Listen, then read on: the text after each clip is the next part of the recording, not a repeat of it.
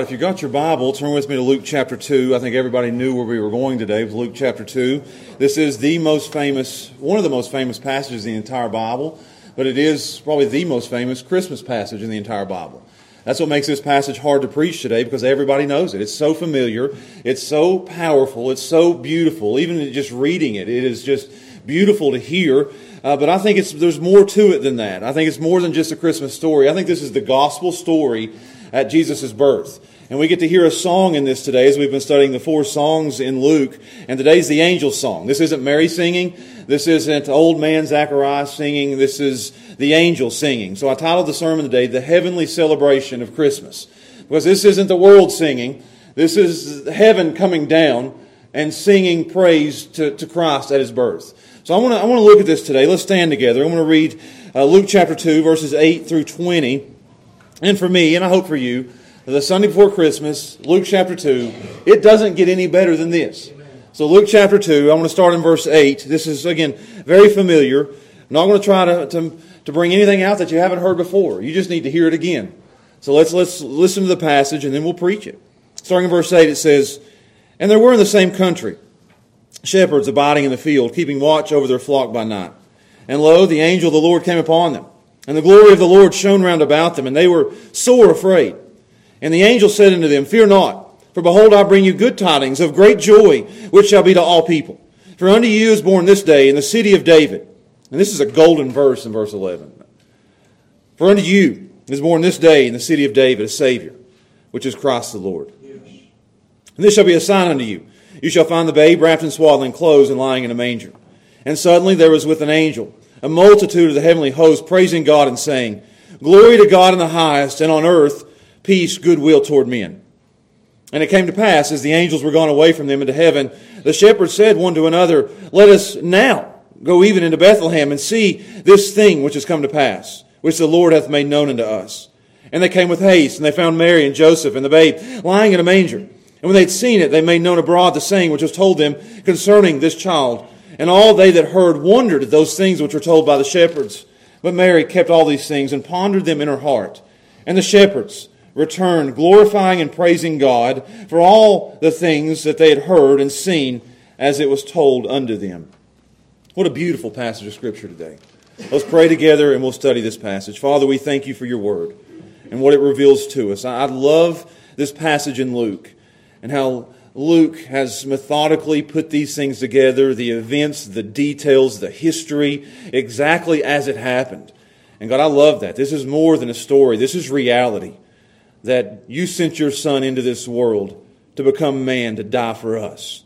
We thank you for that today. What great truth we get to study today. Deep, theological, practical truth. And God, I pray that you'd help me as I preach it, that I wouldn't try to make it more than what it is. It's powerful enough as it's stated.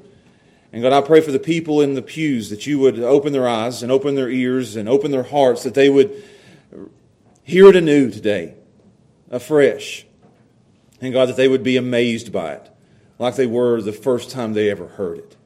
This is amazing truth. Let us be amazed by it today. And we ask and pray these things in Jesus' name. Amen. You can be seated. One of my favorite Christmas songs every year, and I always can't wait till I hear it on the radio, is It is the Most Wonderful Time of Year. I love how it starts off with it, with it is the most wonderful time of the year. And then it gives you several reasons throughout the song why the author of the song thinks it's the most wonderful time of the year. And I want to give you a few of these things, and maybe there are reasons why you think it's the most wonderful time of year as well. Here's a couple of the reasons. It says that it's the most wonderful time of year because uh, kids are jingle belling. Everyone's telling you to be of good cheer. It's the most wonderful time of the year. And then it says there's parties for hosting and marshmallows for roasting and caroling out in the snow. It's the most wonderful time of the year. And then the last verse, and I know you've all heard it before, but this is a, it's a great song. My kids sing it, I sing it, we get on the radio, and we're like a choir in the car, all seven of us. You heard Hallie this morning, she's a singer too. The last verse says there'll be much mistletoeing and hearts will be glowing when loved ones are near. It's the most wonderful time of the year. And I love the song because I agree wholeheartedly with the song. My favorite time of year is Christmas. I love it more than any other time. And we have extended in our family where it used to be a day and then it became a week and then it became a month. And now we start around before even Thanksgiving. We're putting up things in our house. We want to make this season last as long as we can because it's the most wonderful time of the year. And my kids love it. My wife loves it. My whole family loves it. I, I believe we've made it to where the, the church even loves it. We start decorating and, and everybody's just full of so much cheer at church during this time. But not for the reasons this song says. And for the reasons maybe that you think. It's, it's not the food that makes it the most wonderful time of year, although that's good. It's not the gifts, and, and boy, do we love gifts. But that's not what makes it the most wonderful time of the year. For me, what makes Christmas the most wonderful time of year is that for one day out of the year, or a week, or a month, the whole world stops what it's doing. And everyone celebrates the birth of Jesus Christ. It's almost it's as it should be. That the whole world sings songs about Christmas. The whole world. You can walk through a department store today and you're going to hear Silent Night and songs about Jesus over the, the, the loudspeaker in, in department stores. I went into Starbucks the other day and we know Starbucks isn't a Christian coffee shop. And they was playing Christmas songs in Starbucks. Everybody stops what they're doing. They give gifts, they sing songs, they put up lights, they eat food, they dress up, they gather with family. And the whole reason that the world stops is for the, the greatest moment in history that Jesus has come into the world. Everything stops for a season. And everybody focuses their attention on Jesus. That's as it should be. The, the, whole world, whether they like it or not, and a lot of the world's reluctant to it. They, they don't want to do it. They want to say Happy Holidays instead of Merry Christmas. And I'm happy to say Merry Christmas to everybody and anybody that I see. Amen. We love this season because it's a, a celebration of Christ. And that's all began at the first Christmas. But it wasn't the whole world celebrating then. It was almost like the whole world was asleep then, and nobody was celebrating so all of heaven had to celebrate. And that's exactly what's happening here. All of heaven breaks loose and starts celebrating this greatest event in the history of the world. And you guys know the story. I just want to give you a little bit of backstory before we look at, at the angel's song here. But just building up to verse 8, because we've not been following along with it, Mary and Joseph have had to travel uh, just a few miles. She's nine months pregnant. Joseph looks at her and says, I know you're nine months pregnant, but ride this donkey for a few miles. I'm sure she looked at him funny after that. Steph, when she's pregnant, she, and she don't want to ride two miles in a car. I mean, put her on a donkey for four or five miles. So they ride to Bethlehem for a census, and Joseph didn't make reservations. Can you imagine how mad she's at him over that? He goes here, no. He goes here, no. He goes here, no. Everywhere he goes, there's no room for them in any inn, anywhere in town. And he says, I got an idea. Let's go out to the shed out back. So they go to a, a stable outside, surrounded by animals. And in that moment, the greatest thing in the history of the world happened. Outside in the stable, surrounded by animals, Mary has the Son of God. Verse 7 says, And she brought forth her firstborn son and wrapped him in swaddling clothes and laid him in a manger because there was no room for them in the inn. And the world was sound asleep. And in that moment, at that time, in the middle of nowhere, out in the open, angels begin to sing. And there's a celebration unlike you've ever seen in your life, and unlike anything the world will ever see until Jesus comes back. All of the heavenly host of angels begins to sing about Christ coming into the world. That's why I've titled this sermon The Heavenly Celebration of Christ. And I think their celebration ought to mirror what we do on earth right now. This heavenly celebration should be how we celebrate. So let's look at this passage today. I want to show you the heavenly celebration of Christmas. And, and again, the goal is that we celebrate with the angels, the greatest thing that has ever happened. And I've broken this passage down, verses 8 through 20, into uh, it's Christmas. I'll give you a little bit extra today. I'm going to give you four points instead of three. So, so hang on with me. So here we go. Starting in verse 8, I want to show you the heavenly announcement. The heavenly announcement. As you see there, it says, And there were in the the same country. And I want you to notice the details there. I said it in the prayer. I love that Luke is putting this together. He was not there, so he had to go to eyewitnesses and, and put the record together. And he puts, he puts all this together to show us these are real people in real places in a real time. It's a historical fact that these things happened. So he says, in the, and there were in the same country shepherds and when we think of shepherds, uh, we think of the shepherds that walked up the aisle this morning for the play and come and stood over here, and they were cute, and they were. I mean, it was it was wonderful to see all those shepherds sitting on the side over there, and we think that that's awesome. We see them in a play, we see them in the, the nativity. We we love the shepherds, but that's not how they were viewed back then. If you were told you're going to be a shepherd in a play back then, it would have been a bad part. These shepherds were outcasts. They were lowlifes. They were nobodies. They worked the lowliest job that you could have. Nobody grew up to say, hey, I want to be a shepherd when I grow up. They worked seven days a week. They didn't get to keep the Sabbath. They were bottom of the rung. Uh, to be a shepherd was to be the lowest thing on earth.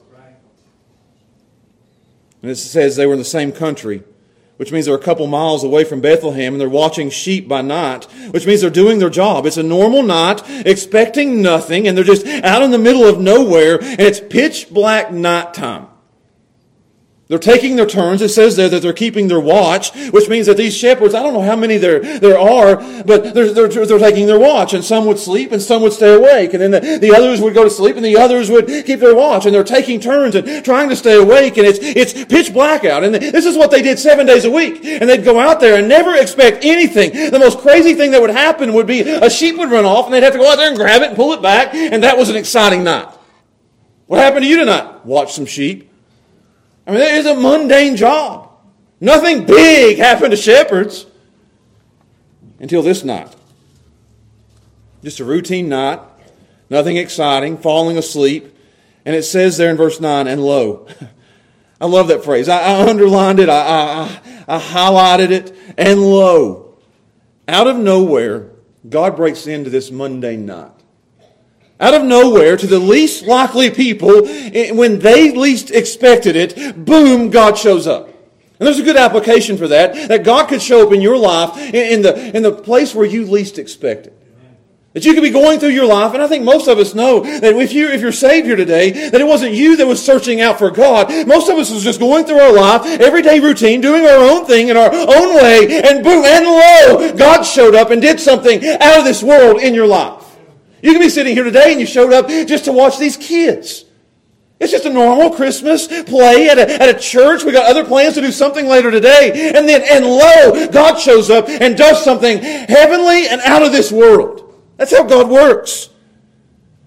With the least likely when they least expect it. And lo, God shows up, verse 9. And the angel. This is, the angels have been all over Luke 1 and 2. 500 years building up, no angels. Three times already in two chapters, angels have showed up. This angel shows up, dispatched from heaven.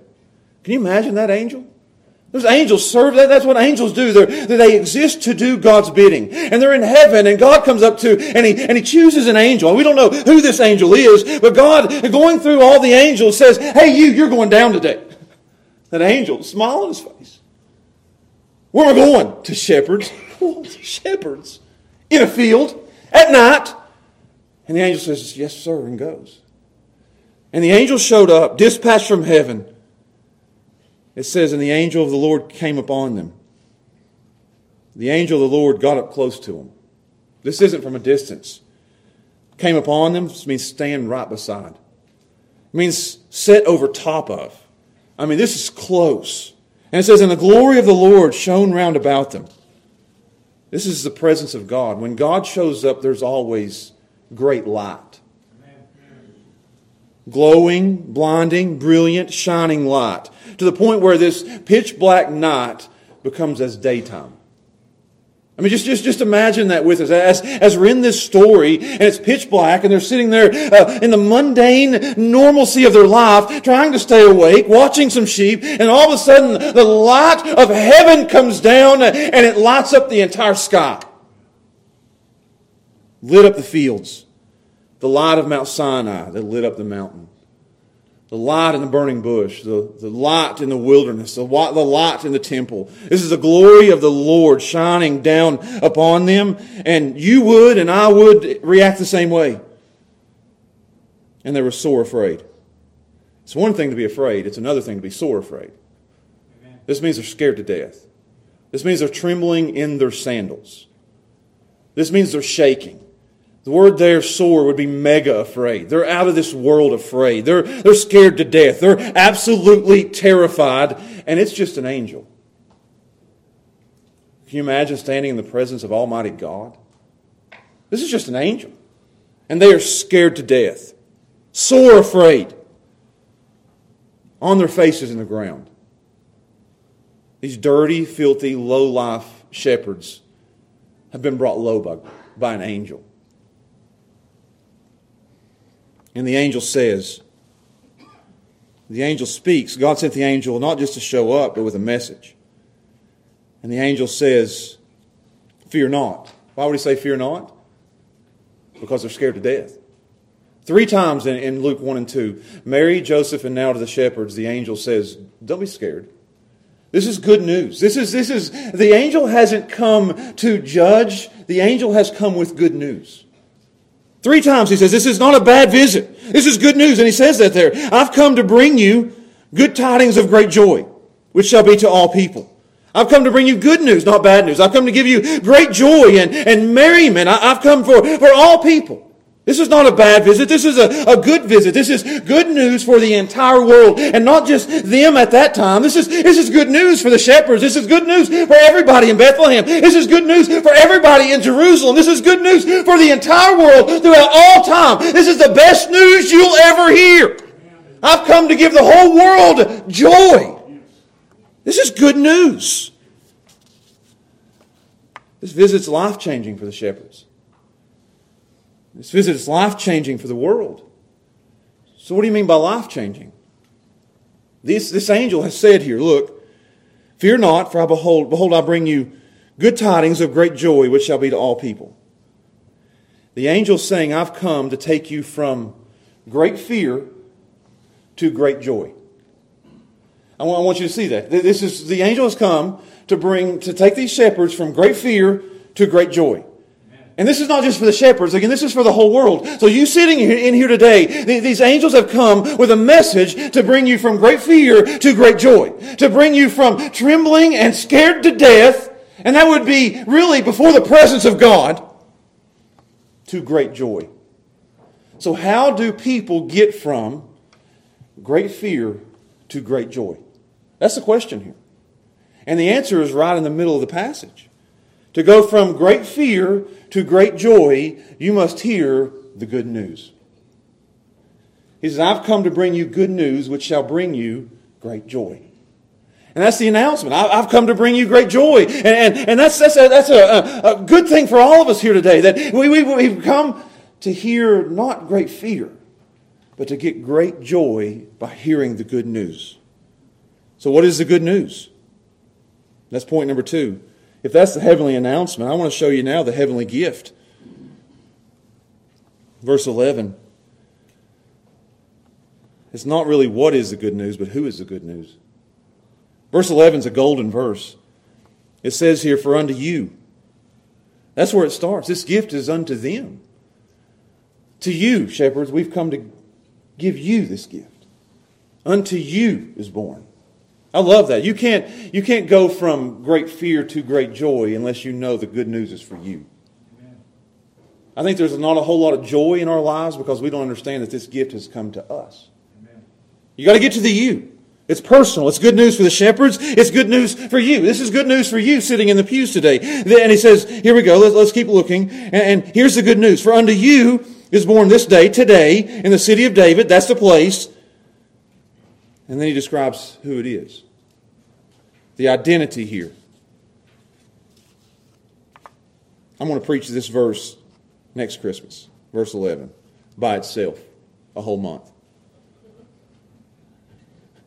If I don't preach that long here now. There's three names here that they give for Christ that is out of this world. Look what it says, and I would write these down. For unto you is born this day in the city of David, first, he's a Savior. This is good news. God has sent a Savior. This is the saving one. This is the, the one who has come to rescue. For unto you this day in the city of David is born, in that child is salvation. There's deliverance. He's come to, to rescue. He's come to, to save. Jesus didn't come to start a holiday. He came to save sinners like these shepherds and like you. He's a Savior. Matthew 1 21 says, Call his name Jesus, for he shall save his people. 1 Timothy 1.15 says Christ Jesus came into the world to save sinners. Luke 19.10, he came to seek and save that which is lost. John 4, this is, is, is indeed the Christ who will be, who is the Savior of the world. This child is the Savior. This child is the one who's come to save you. This is Christ. Unto you is born this day in the city of David a Savior the Savior, the one and only Savior. There'll never be another Savior but Jesus.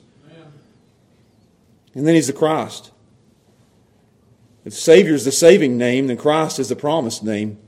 He's the one that the entire Old Testament pointed to. He's the one they've been waiting on. He's the one the prophets talked about. He's the one that all the, the symbols in the Old Testament uh, was pointing towards. He is the only one that fulfills every single prophecy of the Old Testament. He's the only one that fits the description. He's the only one they've been waiting on. He is the child that has been promised to you. He's the, he's the Christ, the Messiah. And last, this, this, I love all these names. Unto you is born this day in the city of David. He's, he's a Savior. He's the Christ. And He's Lord. This is the ruling name. Saving name, promised name, ruling name. He's Master. He's ruler. He's the sovereign one. He's Lord. He's Kyrios. He's taking the very name of God Almighty Himself. When Moses asked God, What shall I tell? Who, who shall I tell them that sent me? He's you tell him, I am that I am has sent you. Yahweh, God's personal name. And when Jesus shows up here, he takes the personal name of God. The child is the one who will rule over you. He is Lord. He's the Son of God. He's the one that every knee will bow to and every tongue will confess. He's the King of Kings. He's the, the Lord of Lords. This is the most simple confession that any Christian, all Christians must make that Jesus is Lord. This is his true identity. This is who he is. You can't separate these things. You can't separate Savior, Christ, and Lord. This is, this is Him in His entirety. This is the unique, unparalleled Son of God. This is heaven come down. This is the divinity meeting humanity. This is the Lord Jesus Christ. And don't you dare miss a single one of these names. He is the Lord Jesus Christ. Adrian Rogers says this little baby is the great, eternal, uncreated, self existent, Word made flesh. I know that's, I want to read it again. This little baby is the great, eternal, uncreated, self existing Word made flesh. He goes on to say, This is the one who hung the planets in space.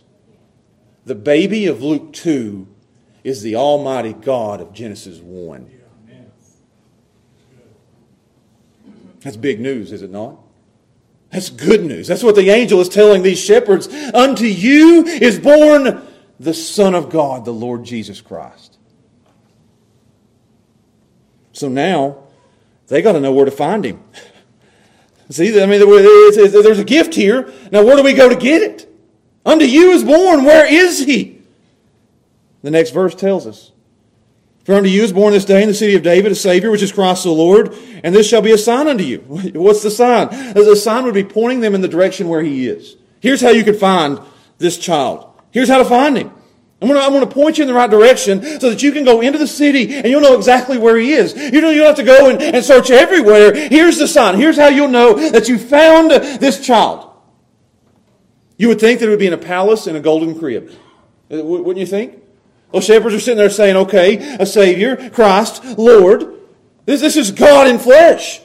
This, this is the incarnate God. This is uh, unbelievable. Where can we find him? Is he, is he in a temple somewhere with religious people? Or is he, is he in a throne room somewhere and his mom's a queen and his dad's a king? Where is he?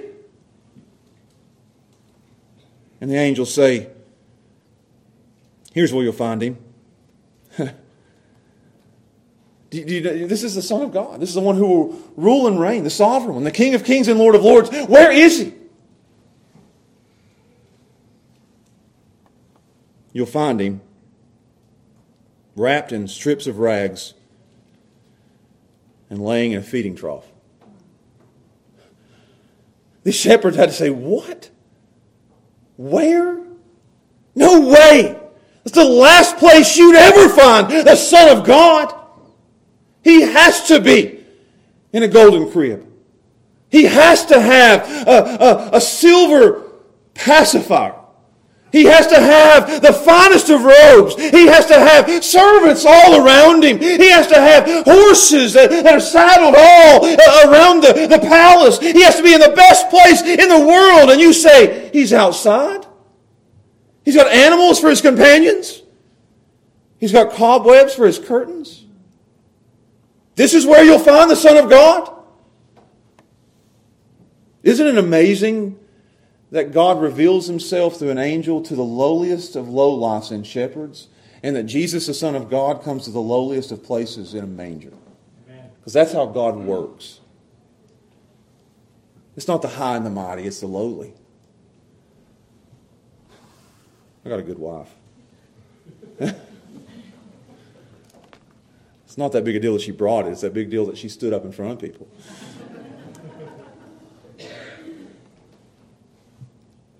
This is the beginning of the humility of Christ. Again, he wasn't born in a palace to a queen. He was born in the lowliest of places, surrounded by animals. This is the last place you'd expect God to enter the world. But let me say this to you guys, too. It's the last place you'd ever expect God to come to a place like this with us. Who, who would ever expect God to do anything with somebody like me? Or somebody like you? or someplace like this. But God shows up in the lowliest of places and in the lowliest of people because that's how God works. It characterizes his entire life. He who was rich became poor. He made himself of no reputation, took upon himself the form of a servant, was made in the likeness of man. That he came down into our curse and our pain and our death and our misery and our sin he did all that. Again, I, I, I got to go back to it. For you. For unto you is born this day. All that for you. All that for me. That shows how much God loves us. That He sent His Son into this world for us. For unto you is born this day. Unto you is born this day. He did it for us to save us because he loves us. All this for us. Unto you is born this day in the city of David. Unto you is a Savior. Unto to you is the Christ. Unto you is, is the Lord. He will be exalted. But this was him in his humility. This was him at the low. He was wrapped in a manger. And eventually he'll be wrapped in a tomb. But he won't stay in either one. And this leads to the song. This made the angels want to sing. So, my third point, and we're, we're moving through this, is the heavenly song. You'll see that in verse 13. That Jesus coming and being where he was at made the whole heaven start singing. Here's the song. And suddenly it says in verse 13, and out of nowhere. I, mean, I think the shepherds had just gotten up and they're, they're listening to the message and they're being told where to go and they're like okay angels told us where to go we're to we're to go immediately and see what this is and then out of nowhere suddenly as soon as they get up they're to fall back on their faces again the whole heavenly host it says not one angel but a multitude of the heavenly host. That word host is used for an army, to talk about how big an army is. That word host is to talk about stars, for how many there are in the sky. So we're talking about the sky being full of angels. You with me? Not one, but the sky now has the whole heavenly choir has come down. A host, a, a multitude of a host has now filled the sky. This is out of this world. All of heaven breaks loose. This is to them. And you got to get this. To the angels, they are amazed at Jesus doing this. This is the most amazing event in history to them. They see their Lord and their Creator, the one that they sing, Holy, Holy, Holy, to throughout all eternity, is a helpless child in a manger. And He's come to save sinners. And this makes them want to sing. And this isn't just a, a, a, an everyday song. This is an amazed song. This is bursting forth. This is not going through the motions. This is not, if you can imagine, we do that. We'll sing and, and we just kind of go through the motions, you know. Joy to the world, the Lord is come. Let earth receive her King. Let every heart prepare him room. And heaven and nature sing. That's what we do, right? Angels we have heard on high. I don't know the rest of that song. These angels aren't going through the motions. This is their one big chance. This is their one shot. They may have been rehearsing this throughout all eternity. This is, okay, guys, you ready to go? Let's hit it when we're ready. Come on, here we go. As soon as the angel says go, we go. And we're going to light up the sky. And we're going to sing at the, at the loudest that we can sing, bursting forth praise to the, to the child who's come to save. They're singing. Hark the herald angels sing. They start bursting out a song all out, everything they got. It's now lighting up the sky, and the, the music is going throughout the fields. This is a concert. Shepherds sitting there saying, What a night! we don't even care where the sheep are now.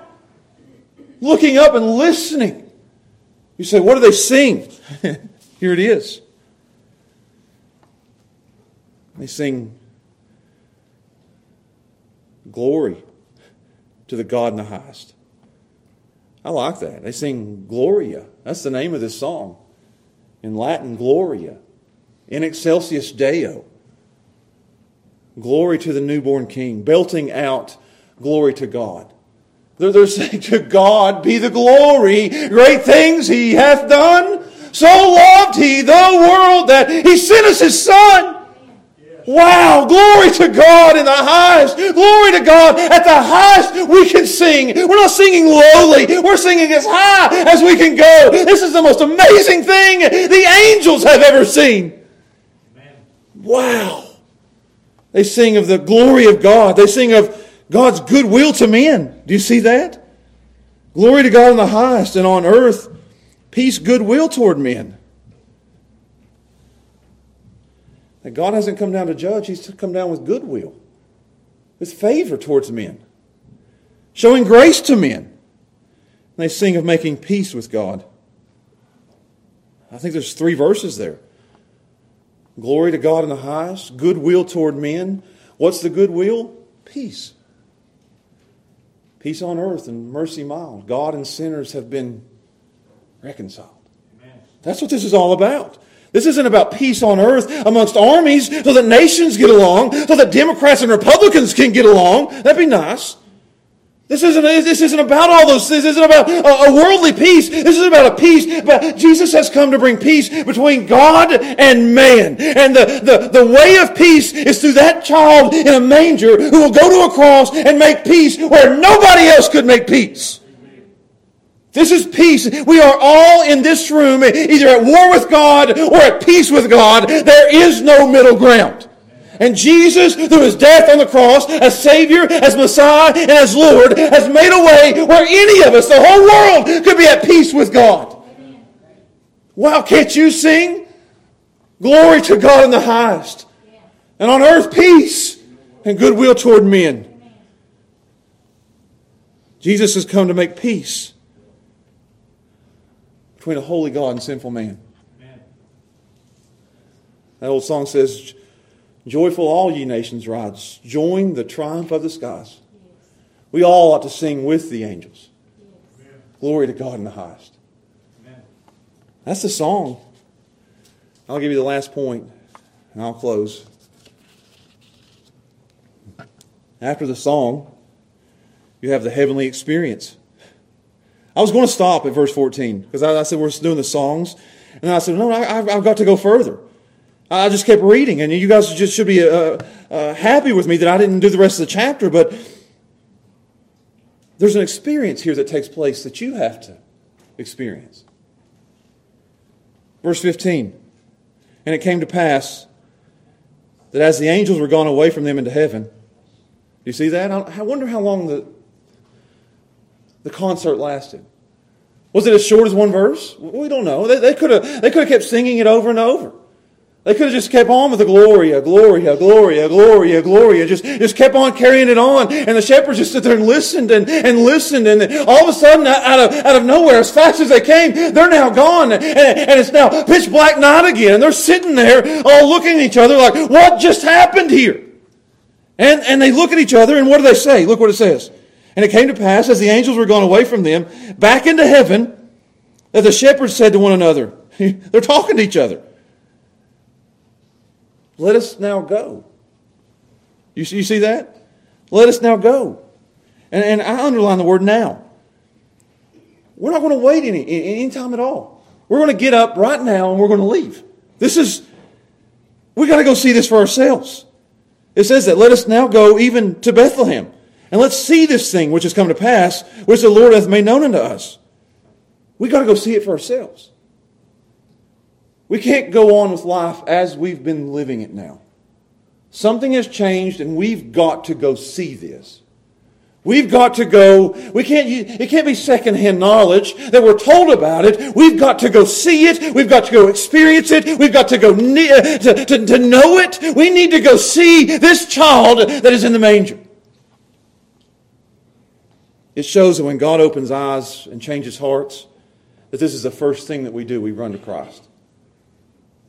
No second to waste, no hour to pass, no day to wait. It's now. There's never a later. They get up now and they, they take off in verse 16.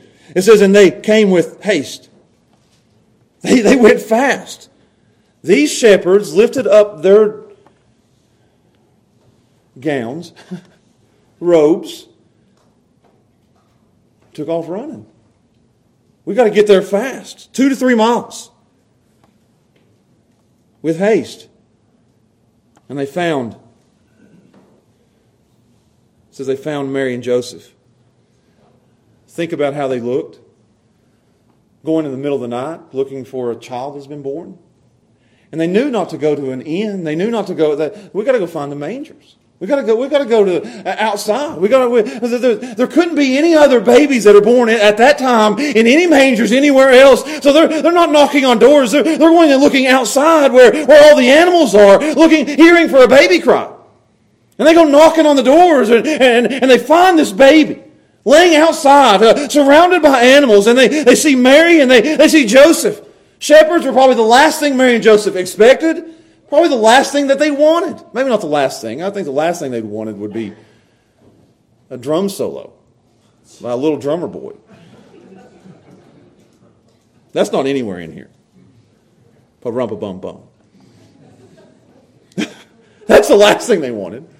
Little boy showing up saying, I got you a solo.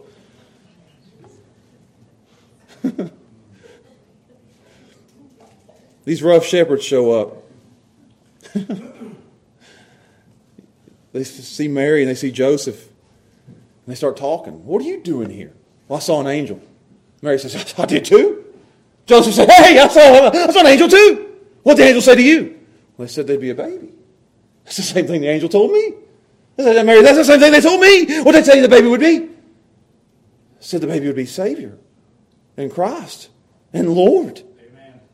And Mary says, you know what? That's what the angel told me. And Joseph said, hey, you know what? They told me to name, name him Jesus because he would save his people from their sins. He's going to be a savior. Mary says, he's going to be a savior. The shepherds say, he's going to be a savior. Oh my! And they're all surrounded by the baby. And there's almost a, a worship of the child there.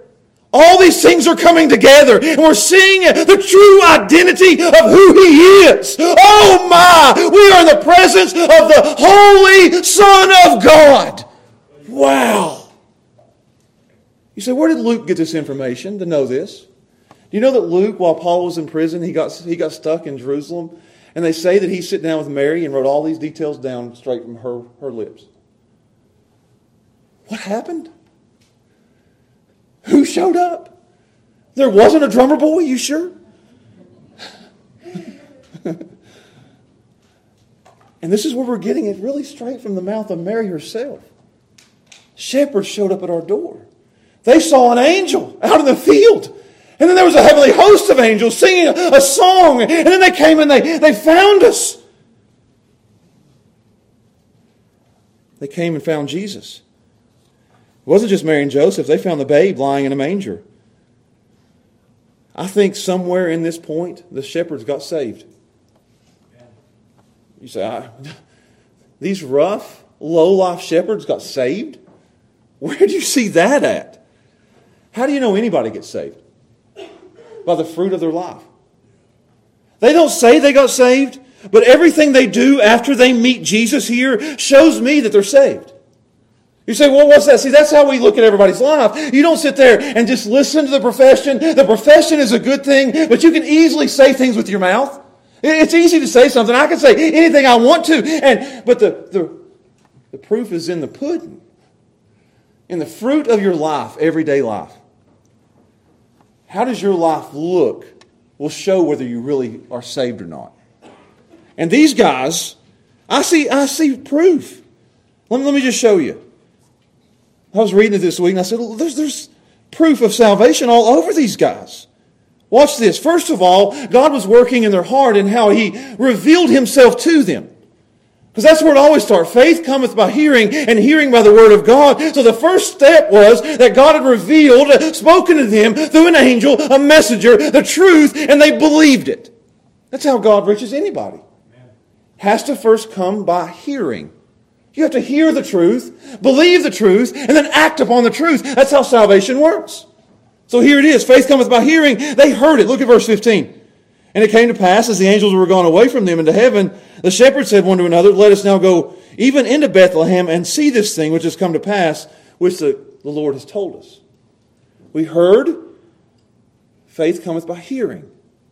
And then they ran to see it and to meet Jesus for themselves. That faith took off. That faith run. That faith was, was now. That faith was making haste. That faith was as fast as I can. I'm running to Jesus. As soon as God opens our eyes and our ears and changes our hearts, we run directly to Jesus. They ran to Jesus. Verse 17. They came with haste. Verse 16. Found Mary and Joseph. They found the babe in the manger. And when they'd seen it for themselves, I think maybe there's salvation. Then they made it known abroad, saying which was told them concerning this child. What's the next thing that happens to somebody who gets saved? They profess it in front of everybody else. I see fruit everywhere here. They heard it, they acted on it in, in, in saving faith and belief, and then they began professing it to everybody they could find. They went out announcing it to everybody else. Hey, we found Jesus, the Savior, the Christ, the Lord. You need to come see it too. Verse 17, they tell everybody they can about it. Verse 18, and they all heard it and wondered at those things which were told to them by the shepherds. I got a few minutes. Shepherds were notable for lying. You couldn't even use a shepherd as a witness in court. That's how low life they were. You brought a shepherd in, they lie to you. We won't even use that. But here they are going, and they're the first really evangelists at Christmas, going out and sharing the good news of Jesus Christ. Mary, verse 19, didn't tell anybody. She said and thought about all these things. Again, I think that, I think Luke's talking to Mary. Mary, what'd you do? Well, I just sit there and thought about everything. I just pondered it in my heart. I just, just thought about all these things that God had done to me, all the, the blessings God had shown me. I just sit and thought about it, just pondered it. How long did the shepherds say? Luke would ask him. And she'd say in verse 20, Well, the shepherds returned. And what did they do when they returned? Watch this. Here's the next fruit of their salvation. I told you at the beginning that if you paid attention, that the angels, the good news, was going to bring these shepherds from great fear to great joy. Didn't we say that? And they've heard the great news. I mean, we, we went through it that, that this, this child has been born unto you, that he's the Savior, the Christ, he's the Lord. He, here he is. And they've heard the good news. They went from great fear. They've heard the good news. And now in verse 20, the shepherds returned different than they came. Because that's what salvation will do to you. Completely changes your life.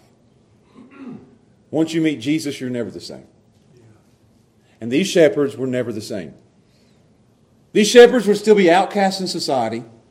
These shepherds would still not be welcome in the religious ceremonies of the day. But God had changed the hearts of these rough, low life shepherds. To where now, when they go back, they're glorifying and praising God for all the things that they had heard and seen as it was told unto them. They went from great fear to great joy by hearing and experiencing the good news. We started when we met the shepherds. They were keeping watch of the flock by night and they were scared to death. In the last verse of the passage, they have great joy in their hearts. They're singing and glorifying God. Can you imagine? They're going back to their field. They're going back to where they worked. They're going back to their lowly job that they, they probably hated and everybody looked down on. And they probably were the worst bunch of guys you could ever be around when we started the passage. And now they go back and they're not rough and they're not hard and they're not, uh, they're not like they used to be. Now they go out and they're singing praises to God. They're singing, this is the most wonderful time of the year. Glory to God in the highest. They've completely changed. Their heart has been changed. They're, they went from fear to joy because of the good news, because they'd heard it and they'd seen it. They'd experienced it for themselves. I think there's a big, I got to be careful. There's a lot of people that know this story inside and out. And you listened to it here today and you thought, I've heard all this. I know all this. This is just why doesn't he do anything different? But you've never seen it for yourself and you've never experienced it for yourself. The good news that's in this passage, you really don't get it until you experienced it yourself. And I wonder how many people celebrate Christmas, but they never experience Christmas. That's the big difference. There's people in this room today that will celebrate Christmas, and you'll do all the things that we talked about the, at the beginning. You'll have the food, you'll have the gifts, you'll have the lights, you'll have the family, you'll have all those things the eggnog that tastes awful, all these things. I mean, if eggnog was so great, we'd drink it 12 months out of the year. We suffer through it one, one month out of the year. I don't know where that came from. But you'll do, you'll do all those things. You, will you'll dress up. You'll have your ugly Christmas sweaters. You'll, you'll exchange all these gifts and you're going to uh, go through the play and you'll go to church and you'll sing in the cantata and you'll do all this, all this Christmas activity. But you can't really celebrate Christmas. There's no way you can really celebrate it unless you've experienced the Lord Jesus Christ. Unless you've come to Him like these shepherds came to Him. It's the only way you can really celebrate it. And how do you know if you've come to Jesus?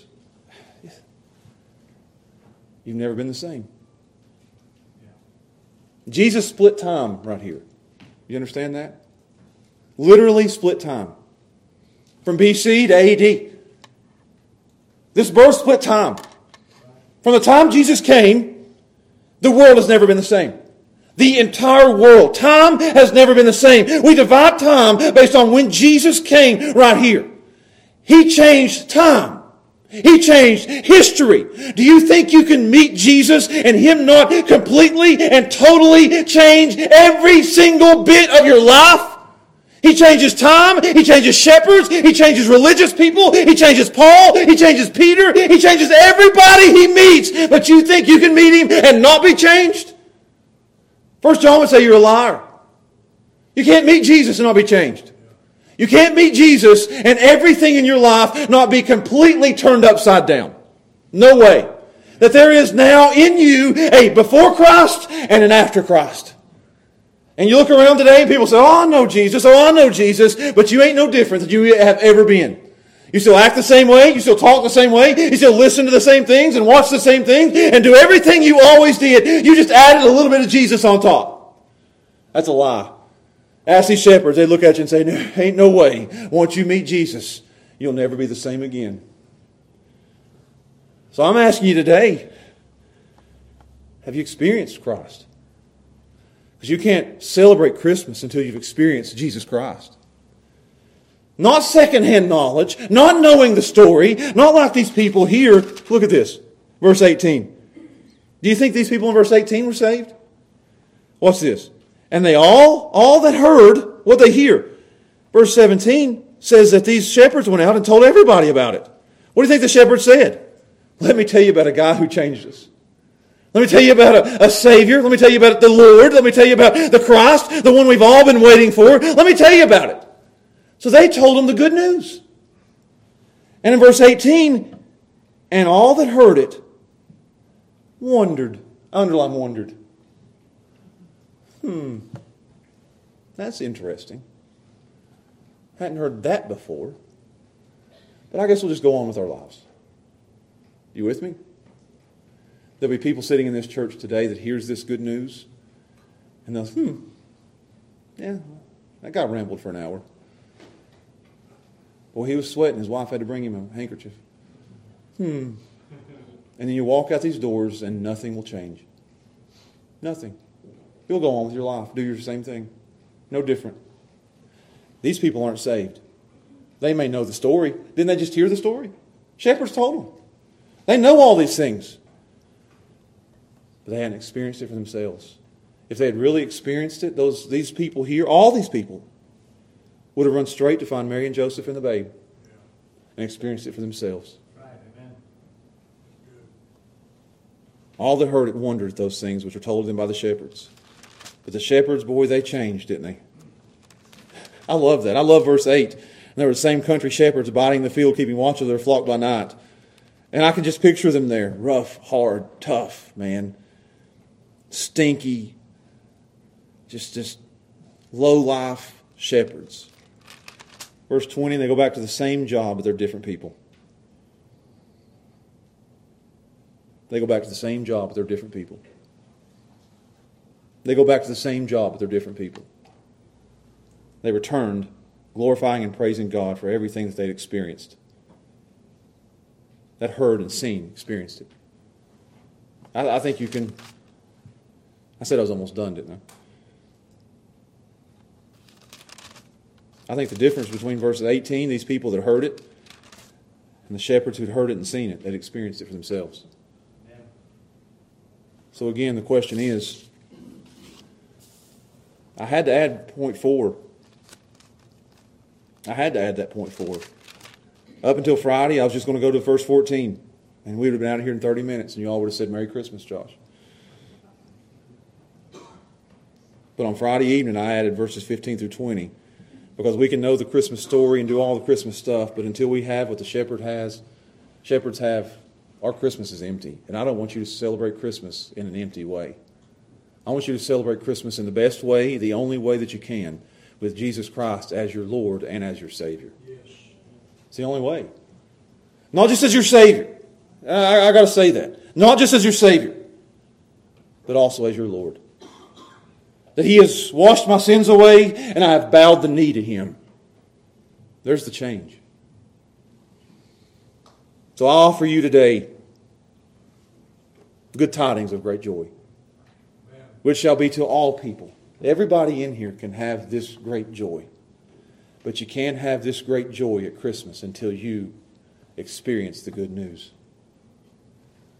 You can't have the great joy without the good news. And the good news is that Jesus Christ has come into the world to make peace between a holy God and a sinful man.